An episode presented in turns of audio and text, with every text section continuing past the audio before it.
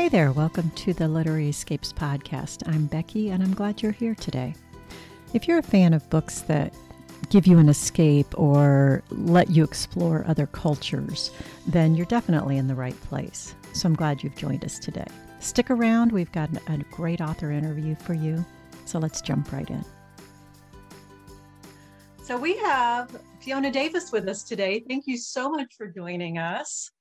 And this month in the book club, we are in New York City, which is um, why we've read The Lions of Fifth Avenue and have um, the lovely Fiona Davis with us today. So, welcome, Fiona. Glad you're here. Oh, thank you. Glad to be here. I just said hi to Anissa in the comments and it auto corrected her name and spelled it wrong. I apologize. We're off to a really good start. Let's just say that. Thanks everybody for joining. This is great. This should be wonderful. That's funny. Yeah, autocorrect does some interesting things sometimes, doesn't it? yes, gets us into trouble. Yes, it does a lot. So, hmm. but so I'm going to go ahead and jump right in. Fiona, how did you get into writing? You told me earlier that you didn't start writing until you were 49. Um, so wow, what, uh, how did that all happen? Yeah, I, I, actually I first got published at 49. So I started writing around my mid 40s. And yeah, you know, I came to New York and I worked as an actress for about 10 years, which was a lot of fun and worked with a theater company and did Broadway and off Broadway and had a, a great time. Oh, cool. And then, yeah, and then I went off to Columbia Journalism School in my 30s and started working, writing about arts and fitness and health um, and, and so, yeah, it, it feels a like magazine or a newspaper. Or? Yeah, I worked for a theater magazine for a while and for a, an art show, okay. and then ended up freelancing, okay. which was it was great because you could kind of make your own schedule and right. And then as I, yeah, which was great. And then as I found, you know, I wanted to try and write this book, the the Dollhouse. I, I had the time to do it because I could kind of fit it in between the other the other jobs that I was doing. Okay. And so, yeah, I, I, highly recommend changing your job every 10 years. I think it pays off. I I like that. I, that's pretty awesome. So Broadway, do you sing and dance and all of that or no, no. I it was great theater. It was it was a couple plays. One was a Russian play that wasn't on long very wasn't there very long. Okay. And the other was Three One X by Thornton Wilder, which okay. you wouldn't think would go to Broadway, but it did, and it got nominated for a Tony. And it was with all, all we were all friends who put it on, so it was oh, just this fun. kind of collaborative, fun effort. That's pretty cool. Wow, what a fun! I, that's one of the things I love about this is everybody's path to becoming an author is so different, and. Mm. If anybody's thinking about writing a book, you can see you can come in from any angle and still do it. and I love that. Yeah. And and what we were talking about earlier was that, you know, it's not until later in life that I felt like I had anything to say in a book. I couldn't have written in my 20s because I didn't know anything about the world. And so now I can kind of put some of these life experiences into the book, like the Chelsea Girls. It's about a playwright and an actress who are trying to put a play on Broadway during the McCarthy era. Oh, and of course, okay. that was something I could tap into pretty easily having having worked a little bit in the theater. So exactly, and yeah. and this one had the Columbia Journalism School in it, which exactly was interesting. Yeah. Yeah, and that was fun because you know I, I, found this great book on the history of the journalism school, and it talked about how it was only 15% women when it opened. It was amazing that it allowed women, right, yeah, in the 1910s. Yeah. And the women had two different tracks. So so the men went off to cover politics or murders, and the women were sent off to the orphanages. Yeah. And so in the book, of course, um, you know, Laura really kind of fights against that because she feels it isn't fair. And the good news is um, now Columbia is 75% women at the wow. journalism school. So things have changed. That they definitely have. How interesting. Yeah. That's kind of crazy. So, how did you come up with the idea for the dollhouse? The dollhouse came about when I was looking for an apartment in New York City. And my broker took me to the Barbizon 63 condo, which had been the Barbizon Hotel for Women. Okay. And I learned it went condo in around 2005. And at that time, there were a dozen of the old time residents still living there. And they were grandfathered into rent controlled apartments on the fourth floor while they built these luxury condos all oh, around wow. them. So you had Yeah. So you had like a guy in the penthouse who paid $17 million. And then you had, you know, the woman on the fourth floor who pays 240 a month, if that.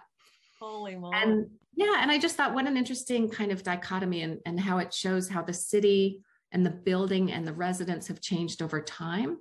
Yeah. And I thought it would be a great article, but um, it just didn't work that way. And I just couldn't shake it. And I thought, you know, maybe I'll try writing a book. And and it was just kind of a lark, a bit of a challenge to see if I could pull something off. Okay. And how did you come up with what angle you wanted to go with it? I love dual timeline historical fiction. And I just read a book called The Perfume Collector by oh, Kathleen I read that one. Yeah. Oh, yeah. I, I love that book. And I think I just read it. And so I thought, ooh, I want to do that. And if I'd known how hard it is to kind of meld two timelines together and have an element of mystery and plot twists, right. I would have never done it. um, but but it was a real challenge. So i really studied that book and i studied how she broke down the scenes you know what was the kind of the flow? Was That's were things getting better for the character? Were they getting worse? And then modeled mine after that. So that helped okay. a lot. Mm-hmm. that's a, that's interesting. Yeah we were talking to um last year we were talking to Rhys Bowen and she had just written her first dual timeline. And she said that she had to like write one completely then write the other one and then lay them down her hallway trying to figure out where they fit together. I can picture that. I do it the other way around where I I come up with the characters and then I figure out kind of the the plot of each timeline. Okay. So before I even start writing, so I know what each scene needs to be. And then I write them all on post-it notes in different colors for each timeline. And then I kind of map I map them out that way on that's a wall. A, that's a good idea. Yeah you have I to have like things up in front of you to see and yeah. Yes. And then I create, I write the synopsis from that. And then that's the key that I work off of as I start writing the first draft. Okay. And so how did you like just kind of keep doing buildings? How did that happen? It was not planned. I the book of The Dollhouse did really well, and I think everybody was surprised because as a debut author, you're not, you yeah. know, it's like yeah. And um and it, it just had legs and started getting some nice recognition. And so i was walking along the upper west side where i've lived for about 35 years here in new york and i walked by the dakota and the light was hitting it like it was just glowing you know like it was saying pick me. And i thought yeah you know it'd be fun to go snoop around in the dakota if i could Okay. So maybe I'll choose that one and build it from there. So it really happened pretty organically. It wasn't a planned thing of here's what I'm going to give to the world. It was very much like, well, what building do I want to go learn about next? Okay. And and I was kind of off to the races. Once I did that one, I realized, oh, this is a thing. or it is now, yeah. Yeah. Yeah. You can make it a thing anyway, which is pretty cool. Yeah, yeah. That's and pretty my, cool. And New York's full of all kinds of amazing buildings. So oh my goodness. I joke around that by the 30th book I'll be doing the gas station on the corner of 11th Avenue, you know. Something like that. Or maybe move to a different city. I don't know. yeah, yeah. It'd be fun. You know, I, I would love to go to London for a month and do research and set something there. There there's the possibilities are are limitless. And whenever I travel, I, there's always some building in some city that, you know, has a great history to play with. Mm-hmm. Yeah, that's so true. That's um somebody had asked uh, Anise Anissa, and if I said that wrong, I, I apologize. He asked if you were ever to write about a building located in a different country, what would or a different city, what would it be? yeah, London. I'd love to do London. I'd love to do the Globe Theater, Ooh, maybe something like that. that. Yeah, or just you know, I love crum- crumbling English manor houses. there, there's yeah. so many good books set in those. There's something something to play with there yeah. That's the um oh, one of the bridges and it has um london bridge i think it is. Yeah. it has a thing over top and i think it's glass and they do yoga up there and i'm like what was that? That's so cool. About london is everything is so old mm-hmm. you know? You're you're really talking centuries yeah, our old and their old is very different yeah. Right. I think the longest i've done in it's been 100 years in the, the address, which was 1880s and 1980s. But other than that, they've been pretty compressed, you know, maybe 50 years, maybe 20. Um, so not not huge leaps by any means. That would be interesting to do one that's so far apart that yeah. To see how that would work. That would be, yeah, there's that's Susie said there's so many possibilities. There definitely are. I love that. yes, yes. So it sounds like you have to outline your stories pretty well because of the dual timelines and the mystery element that runs through it. So you get your pieces in there that you have to. Yeah, definitely. I definitely pre plan it. And then I write a very fast first draft just to see what the skeleton of the story looks like and get to know the characters. And then I go back and I, I, you know, do about 10 different rounds of edits as I add to each scene, either details about you know the room or what they're wearing and just start yeah. on all the all the fun stuff on top of that. but the neat idea yeah. Yeah because the main thing is to make sure the story works and everything makes sense because when you're writing you often miss things that seem so obvious to your editor um, or your agent. especially if it's all up in here. Yeah. You don't always get it all out I, am guessing so yeah. Yeah like today I, I was working on a scene and i realized oh i have this character saying she's going away for the weekend and then she shows up you know a half hour later and is an in- integral part of the scene. I'm like no mm. that. yeah. That's not going to work uh-uh. that's and and then i assume after you finish with all your drafts it goes to someone else who catches things like that if you if you haven't. Yeah after about four or five drafts it goes to my agent. Okay. gives it a read and, and gives me comments and I think as a former journalist, I really appreciate having someone else's view. You know, nothing is precious. I'm I'm very happy to change things to make it work. And if you send it to someone you really trust, it can only make it better. Nice. So then I'll revise it even more and then it finally goes to my editor. Okay. Okay. Mm-hmm. And yeah, I would assume being an editor or being a journalist that your work got chopped up and changed around and all of that probably pretty regularly just because nature of the beast. Yeah. yeah. when you're when you're writing, you just can't you can't see the forest for the trees many times. Yeah. And yeah. so they'll say, oh, you know, the, the article should start with this paragraph. And you're like, oh, yeah, of course, that's much better. And so it is a collaboration. And even publishing a book is such a collaboration. I work with a great team at Dutton, and it's publicists and marketing people, and the person who does the cover, um, you know it, it's just a, an amazing team that helps to put together a book. It's it's really a, a joint effort.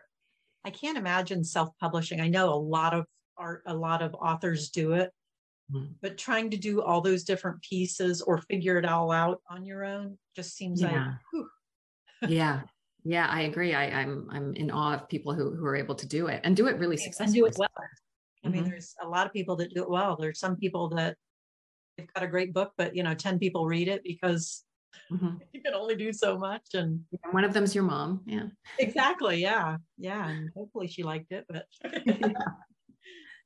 I was reading in your bio, you one of your books was chosen for something called One Book, One Community. I was just curious what that was. Yeah, One Book, One Community, you can find it around the states. And it, what happens is it's either a state or a town decides to read one book and they and and so I, it's I've, I've been chosen some of the books have been chosen for um, arkansas was one and then for the whole state and then for a town just up here in westchester it was chosen. And and what happens is everybody reads the book at the same time and then they have events usually in person in the old days yeah. where everyone can go and meet the author and or they'll have an expert. For example they did um, the masterpiece which is about grand central and for that one i gave a talk but they also had experts in and and just you know a way so that you can approach the book from a lot of different angles. Okay yeah. idea. We did um, i worked at an elementary school and we would do one book one school.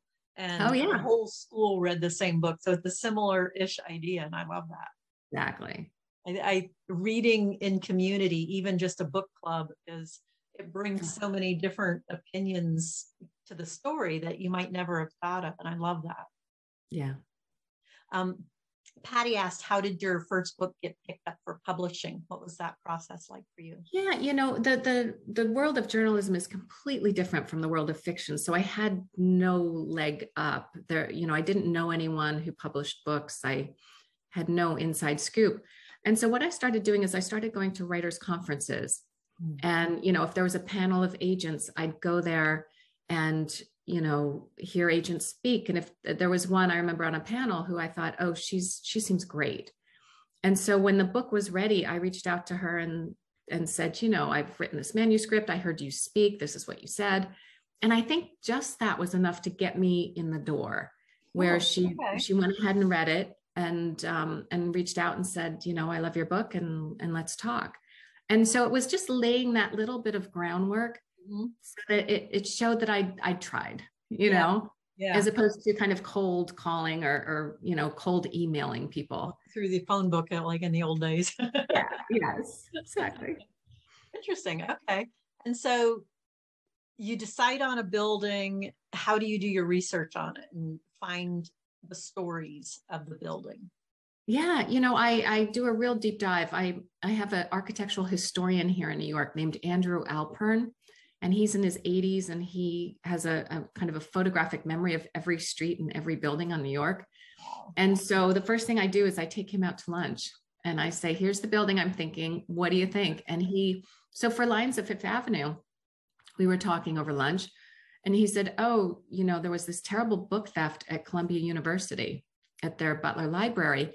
And I know the head librarian who was there when all these rare books were, were being stolen. It was like $3.8 million of rare books over the course of three months. And no one could figure out how the thief was getting in and out. And the way he was getting in and out is the way I describe in the book.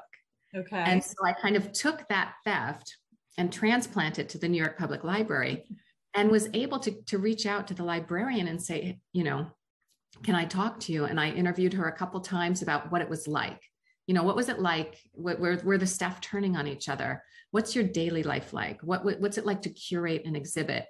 And I think it's getting those really specific details mm-hmm. that helps make the book work because you're not wasting time describing a room. It's really about, you know, the action of the plot. Yeah yeah. yeah so that that's kind of how i approach it nice okay that's how interesting and um, devin asked what was the inspiration for the lions at fifth avenue yeah, you know, the building, I tend to start first with the building. Mm-hmm. And I'd done so many author talks where people came up to me after and said, Oh, you should do the New York Public Library. That I thought, okay, you know, I'll look into it. I don't know, you know, I don't know if it will work. Um, and then I found this article in the New York Times from the 50s, and it talked about how the superintendent was retiring after 30 years and that he had lived in the library in a seven room apartment with his wife and his three kids. It talked about how his daughter was born in the library. Wow. and how the kids would play baseball. Right? I know. And the kids would play baseball using books as bases until they got caught. It talked about how his son raised pigeons on the roof and the minute I saw that, you know, I'm, I'm always looking for the surprises. Yeah. And so to see that a family lived in the New York Public Library made me think, oh, yeah, you know, that I can create a story around that and that'll be fun. Yeah. Yeah. And uh, I love that there really is an apartment there. Yeah. People yeah. have lived in. I mean, yeah, I was able living in the New York Public Library is just right you needed the super there because you had to keep the, the boiler running and the furnace like you you right. needed someone on site. It was like a small city really. Mm-hmm. It's such a huge building. And so they really needed someone there. Yeah. and now i was able to get a behind the scenes tour. So now it's offices and storage but you can still see you know what the floor plan was where the rooms were and it overlooked an inner courtyard um, with these huge windows. It was really an up, up kind of a secret stairway. It's it's lovely. Fun. That's that's very clever. So your characters, um, we got some mixed reviews on Laura. Some people liked her, some people didn't. So how did you decide to make Laura who she was? Yeah, has everyone read the book so we can talk spoilers or no? Okay. Good because before let me just tell you this one. When I was giving this tour of the of the library, and I went up to the apartment. I knew I wanted the theft to be using the um the dumbwaiter. Oh, right. Right. Because that that mimicked the one that happened at Columbia. And the minute I walked into the living room of the apartment, there was this dumbwaiter. It was like okay you know that's what's going to happen so yeah so so laura um you know i think the thing is she's a woman kind of ahead of her time mm-hmm. And she wants everything. She wants a career she wants financial independence and she wants a family. And you you had to choose back then. It was not easy and she's not really supported by her husband. Right. And so because of that she ends up making choices that i think today we look back and go well that's you know a little dubious. But for her especially in terms of her son you know back then kids when they were 12 or 13 were pretty much grown up that you didn't have that helicopter parenting that you have today and so you know you would they were out doing things. And so, in a way, Harry running off and becoming very independent wasn't that surprising. And, you know, I felt like she stuck around for about four years trying to connect, trying to connect, and then had this opportunity in London and decided to take it. But it, it's a it's a tricky thing because a lot of what my characters decide, especially in the older time periods, um, are questionable today. Yeah. You know, and and rightly so. Well, her and, um, choice to cheat on her husband mm-hmm. was also right. curious and yeah and i i read about the heterodoxy club which actually existed it was a club downtown and was around for about 30 years in fact there's a nonfiction book being published on it very soon oh, which I'm, I'm yeah it, it's yeah yeah it's coming out in the summer i think and um you know i just hadn't heard of it i was so surprised at this all female club and so I knew I wanted to get Laura down there. And then, you know, in my books, because you're dealing with historical fiction, it tends to be not very diverse. You know, it, it's you're you kind of have to reflect the time yeah. where people weren't intermingling the way they are now. But what I learned about Greenwich Village in the 1910s was just how forward it was. You could be who you were, you could hold hands, you could walk down the street, and and it, it really embraced all kinds of people. And i thought you know it'd be it'd be fun to kind of bring that up and and show people who are you know back then we're, we're doing something different. And so the doctor right. is based on a woman named s. Josephine baker who was a very famous kind of urban doctor who made huge strides here in new york city in terms of saving children who otherwise would have died and um and I so I knew I wanted to create a character like her and I just thought yeah let's let's let's play here you know since since oh, it reflects what was going on at the time correctly. And do do the characters kind of lead where the story goes? Do you find Yeah. Yeah, definitely. You know, you figure out the character. I knew who Laura would be and then you figure out what's her goal and then what could get in the way of that right? Because you don't want your characters to have an easy life. That's not fun to read. it's not fun to read, right? and so you figure out what kind of obstacles would be in her way, um, and what's the worst thing that could happen to her. Yeah. And that's where I that's where I start writing the book. It's like you know Indiana Jones, right? He has a terrible fear of snakes. And what's the worst thing that could happen to him is that he's trapped in a pit full of snakes right? And that's what happens. It's like, hey, and, go there. yeah, and I think in that way you give the reader a ride, you know, there and and how is this character going to pull out of this? What's going to have to change in her mindset in order to make it through? Yeah. Yeah, that's interesting. I like that thought process. Mm-hmm. Um, Anissa asked, how much did the book change from the first draft to the finished book? Yeah, it, it did change a lot. Um, you know, uh, uh, definitely the, the main structure was there, but for example, in um, in one of the first drafts, um, I had a dead body because um, you know I, I, kind of was playing around with this idea that in the modern times there's a dead body and it's it's kind of you know connected to what's going on later. And it was the the curator who ends up you know getting a, a new job in okay. this version she was killed in the other. Oh. I think it was a guy even. And um, and I remember I reached out to the librarians who were so helpful and answered all my questions. And I reached out to one and I said, look, if you had to hide a dead body in the library, where would you put it? And she wrote back right away, oh, down in the basement next to the, you know, in the carpenter's room. And uh, we get. yeah, didn't bother one bit. And uh, and so that was really fun. They were very helpful in that way. Um. But in the end, I, I pulled that out because it just, it muddied the water. Okay. Okay. Interesting. So who has been your favorite character that you've created? Oh, what a good question. Um, I think in the most recent book, um, The Magnolia Palace, the character of Helen Frick okay. is it's based on a real woman, Helen Frick, who lived was Henry Clay Frick's daughter, and she lived in the Frick mansion. And mm-hmm. Um, she was just a prickly, temperamental. I, am drawn to those types, I think. Um, but she was, you know, a woman who, when her father died in 1919, she inherited $38 million, and that made her the richest single woman in America. Wow. And she went on to do incredible things. At the same time, she went on to alienate a ton of people. And I just loved this woman who was both vulnerable and temperamental and and so I think she was a really fun one. I was quite nervous about creating a person who's based on a real person. Yeah. Um, in the end, I've heard from so many readers say that they love her that I, I feel like, okay, we got that right. Okay. That's very cool. And did did this um, Helen Frick or is there any of the family left or? Yeah, there are, and and they the ones I've heard from really love the book and are very supportive. So that's kind of okay. wonderful. Yeah, that's another layer in there when when you're writing. Yes.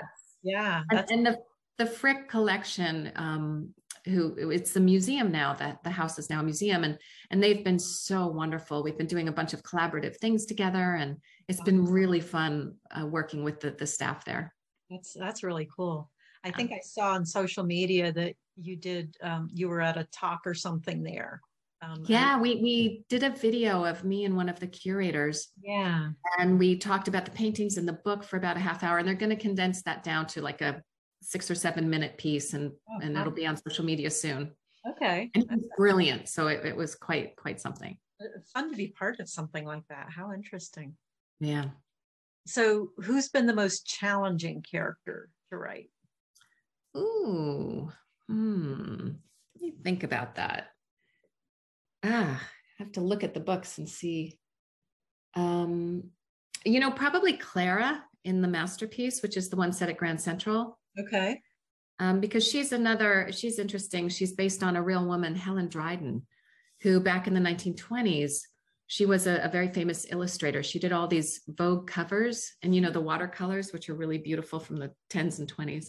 Yeah. And she was the first faculty member at the first female faculty member at the Grand Central School of Art, which was this art school in Grand Central. And she went on to do Broadway sets and costumes. Um, she consulted with Studebaker cars. In the 1930s, she was the highest paid female artist in America and then she goes missing and she turns up in the 50s in a, a, kind of a welfare home and she'd just fallen on hard times and could no longer no longer work and ended up um, in an asylum. And so it's this woman who's really been lost to history which is one of the things i'm very interested in. And so creating her as a fictional person who i call clarice because she doesn't have the same trajectory right. as helen dryden was was tough because she's another one who's like Laura she wants something very badly and she's not afraid to kind of you know roll heads to get it. Yeah. but those are the characters I, i'm drawn to. So and that was fun because she's you know connects later in the book as well. So you have her early life and her later life. Okay. Nice. So lynn had asked um, what um, buildings in New York are on your radar for maybe future books? Yeah, so there's a couple of things going on. Um, in the summer, I'll be publishing a short story through Amazon that's part of a historical fiction anthology. And that one's set at Carnegie Hall. Uh, and so I'm excited for that to come out. And then um, the next book is set at Radio City Music Hall. Ooh. So that's fun. And that's from the point of view of a Rockette in the 1950s. I've been talking to all these Rockettes who are in their 80s wow. now oh. to get find out what life was like. And, you know, it was like a city. It really was. There was a dormitory and a medical station and a lounge and a cafeteria. And these women really lived there because they did four yeah. shows a day for wow. three weeks straight. And uh, so that's really fun. I've been I've been writing that and we're well into the weeds of it. How fun. So have you learned how to become a rockette? oh, I wouldn't stand a chance. I have the flexibility of an 80 year old, so there's no way. but um but what they do is incredible because it's so precise. You know it really is a yeah. machine. It's it's um, amazing to watch them. I agree. Yeah. Yeah. Yeah. Absolute respect for what they do. Yeah. Definitely. Um okay. Yeah. Alina had asked um, considering that you always have landmark buildings does your story story start based on the building or the protagonist? And it sounds like the building yeah, yeah. All, almost all of them started with the building except for the Chelsea girls. And that was because I met this woman in her late 90s who had been an actress in New York during the 50s, during the McCarthy era. And she talked about how it, what it was like in New York theater when all that was going on. And, um, you know, she, she just was so um, outspoken and angry still and had so much passion about it that that's what led me down that road. And then I chose the Chelsea Hotel to kind of match with the storyline. Okay. Mm-hmm. Okay. Mm-hmm. Um, Dolores asks, will there eventually be a Fiona Davis? Whoops, it just went up. Hang on.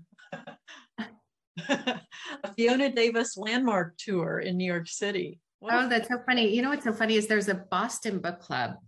Uh, they're known as Club Red, which stands for Read, Eat, Drink.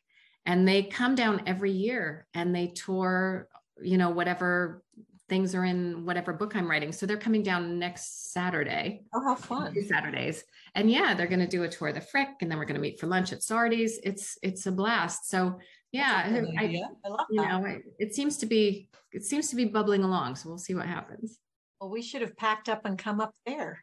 yeah, here we go. We'll have to keep that in mind. yes. And um, Patty asked, "How how do you meet all these cool peoples that are people that are in their 80s and 90s?" You know it's putting out feelers. Um, so with the the rockette which was wonderful was um, she reached out to me through my website and she oh. said look i'm i'm in my 80s i was a former rockette. And if you want to know the secrets of radio city you should call me. So that you know landed in my lap which could not That's pretty awesome.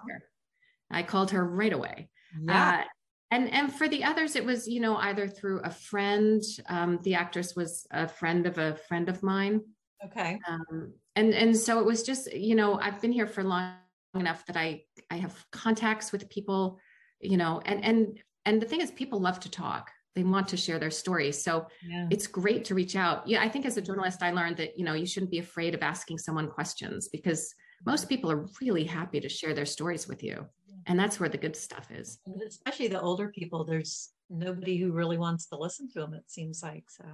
They've got some really good stories. They've got the best, yeah. the best stories. Yeah. Oh, interesting. That's fun. So um, let's see. I thought I had seen another one over here. Yeah, people are ready for your tour. Excellent. Great. I love that.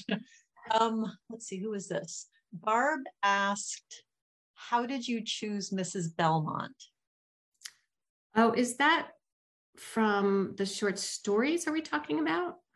Yeah. Okay. I, yeah, that's Alva Vanderbilt Belmont. Yeah, so that was part of a, a short story anthology that I did with MJ Rose, where we asked historical fiction authors to write a story around one day in New York in 1915 during a suffrage a suffragette parade.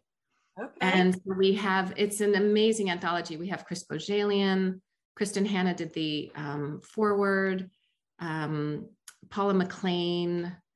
Um, it, it's just full of full of heavy hitters. And um, and so I chose Alva Van- Vanderbilt Belmont to it to be the protagonist of my story, which is the last one in the book. And I chose her because she was really active in the suffrage movement. She really felt strongly about it and gave lots of money and organized. At the same time, when they had the parades in the beginning, she wouldn't go in them. She thought it was terrible. It was too much like being a streetwalker. She would not step foot. Wow. Um, she would she would have her chauffeur drive her. along the route, but she wouldn't walk. And then, so my story is about, you know, what what was the day that she changed her mind? Okay. What made her want to be out there physically and part of the group? And tell me the name of that book again. It's called Stories from Suffragette City. Okay. Okay. And it just came out in paperback. So nice. Okay. That sounds really interesting. Yeah. So, what are you working on right now? I am working on that Radio City book. Okay. It's staring at me over there. Um, I'm kind of in the third round of edits and Okay. kind of getting it into shape. And there's just a lot of a lot of travel this month for book talks and things.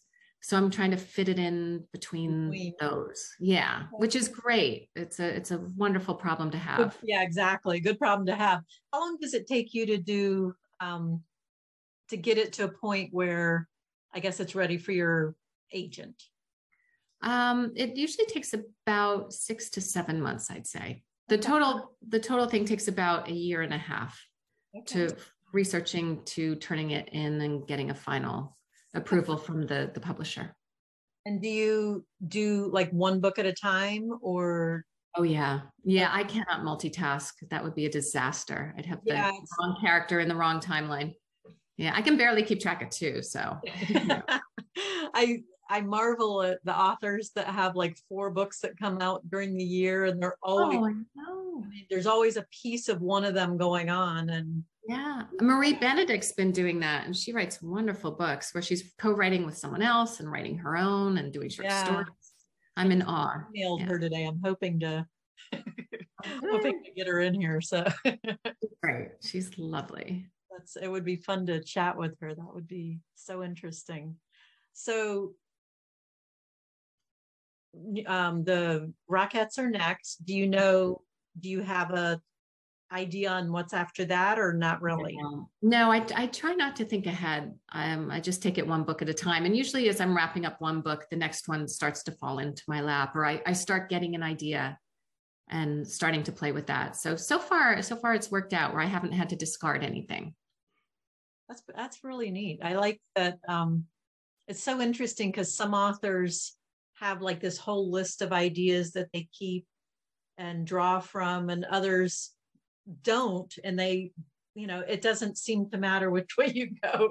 Which I I think that's so interesting. You get what you need when you need it. and- Yes, yeah, it, it- yeah, it kind of works out that way, and it helps being right in the city. I think because there's so much going on around me, and I'm Yeah, constantly looking up. Mhm. yeah, yeah. How fun, huh? And so. You said that you're traveling a lot coming up. Um, what kind of things have you got on your horizon? Yeah, I head off tomorrow to Tucson for the Tucson Festival of Books, which is a great, great festival. They get about 100,000 people. And I'm on a panel with Nina de, de Gramont, who wrote The Christie Affair, Oh, and Beatriz Williams, who is, of course, has written everything and is amazing. So that'll be fun. And then off to Florida for a, a fundraiser for a library. And then later to Ohio and Pennsylvania. So Nice. Some Yeah. good stuff. That's yeah, fun that we can get out and about again. I love that. So Yeah. very nice. How do you organize um, your days to make space for writing regularly? I think I uh, yeah, you know, when you have the the book just came out January 25th, Magnolia Palace, okay. and the demand for that has been beyond anything of, you know, it, it's been slowly growing and now it's it's a little crazy. and so I, I'm doing a lot of events this month and then taking some time off next month okay. to really get back into the writing. You just have to compartmentalize, I guess. Yeah. I'm kind of new to this problem, so I'm trying to figure out. yeah. yeah. That's interesting. Um, yeah, because I mean, for the past two years, even if your books were popular, you couldn't go anywhere. So Yeah. Yeah, right. Zoom made it so much easier to stay home and write, but I have to say it's so nice to see people in no real life these days and to, you know, hear people laugh and interact with people directly. It's it's been great. So I'm taking full advantage of it. Yeah, I I agree. That's it's so nice to be able to get out and be with people again, especially book people. Those are Yes. those are the favorite. Those are the best. Um, Alina had asked.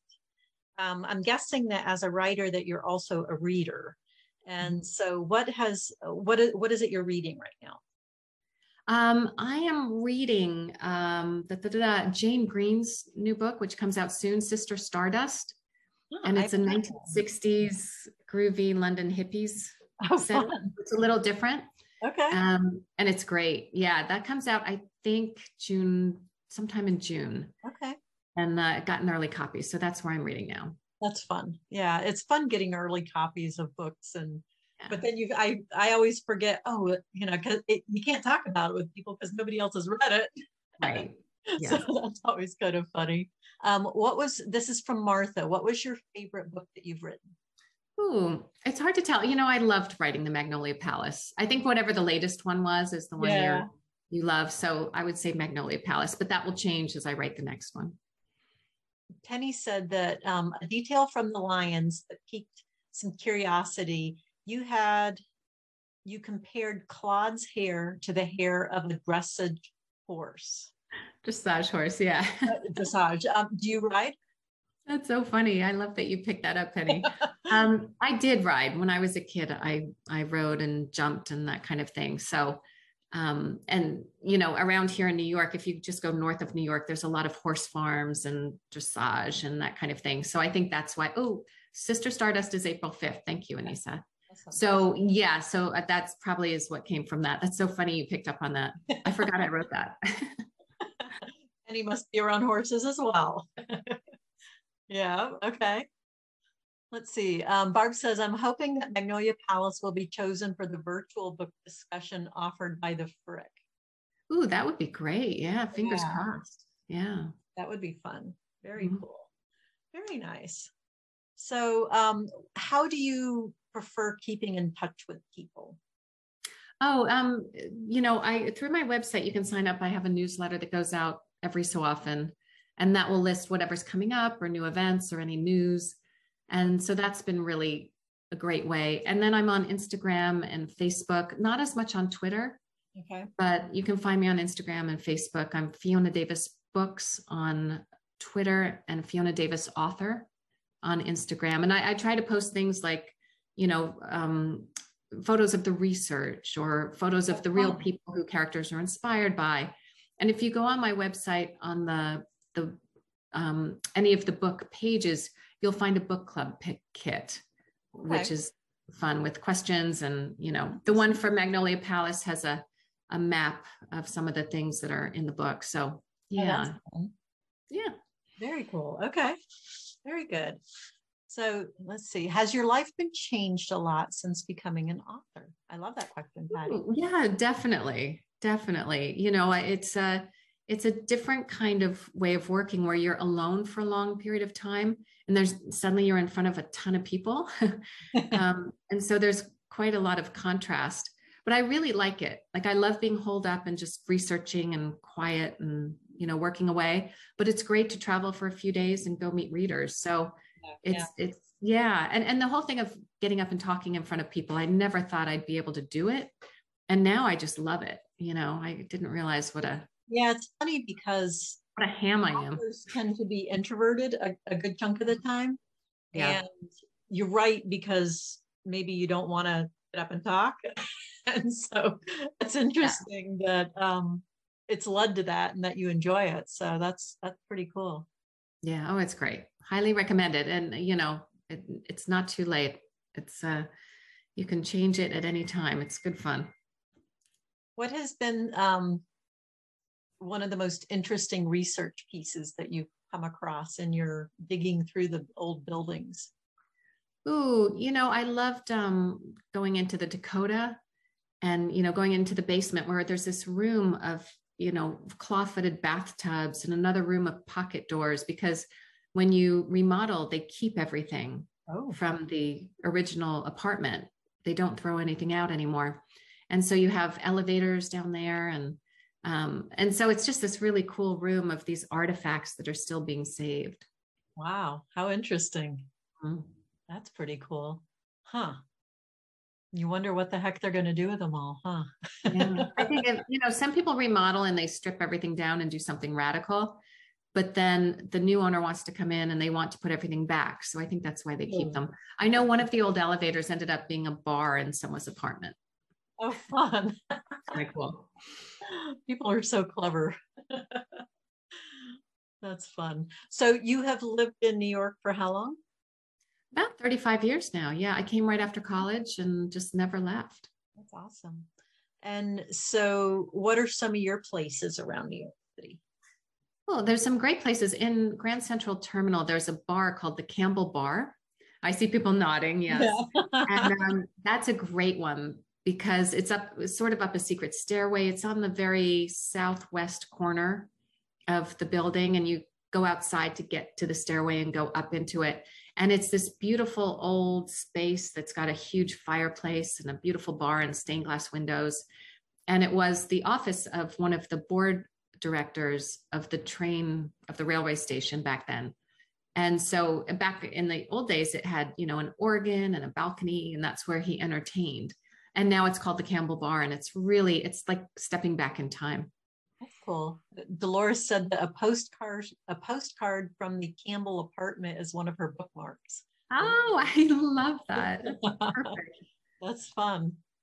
Nice. And do you um do you tend to do or maybe just because of the timing lately, it's not it hasn't been a thing, but um uh, like book events around New York City. Um is that Yeah, we did we did the launch party for um, the Magnolia Palace down at Rizzoli Books, which is a great bookstore downtown.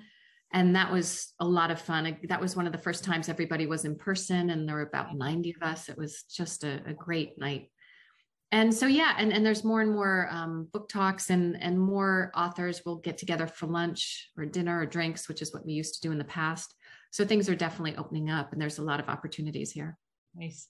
Are you part of a writer group that gets together on the regular or not a formal group but there's a really wonderful group of female authors here in new york or nearby in the suburbs and we all somehow got together and you know a group of us formed a zoom group during covid cool. and we would chat every thursday for happy hour and just touch base as to what's going on and what's the new normal and it's a wonderful group of people it's amy Poeppel and jamie brenner Nicola Harrison, um, Lynda Loigman. And so it's really fun because we're all at different stages of creating books. So really someone's cool, yeah. coming up with an idea or someone's about to publish, and you can really compare and support each other as we yeah. go through it.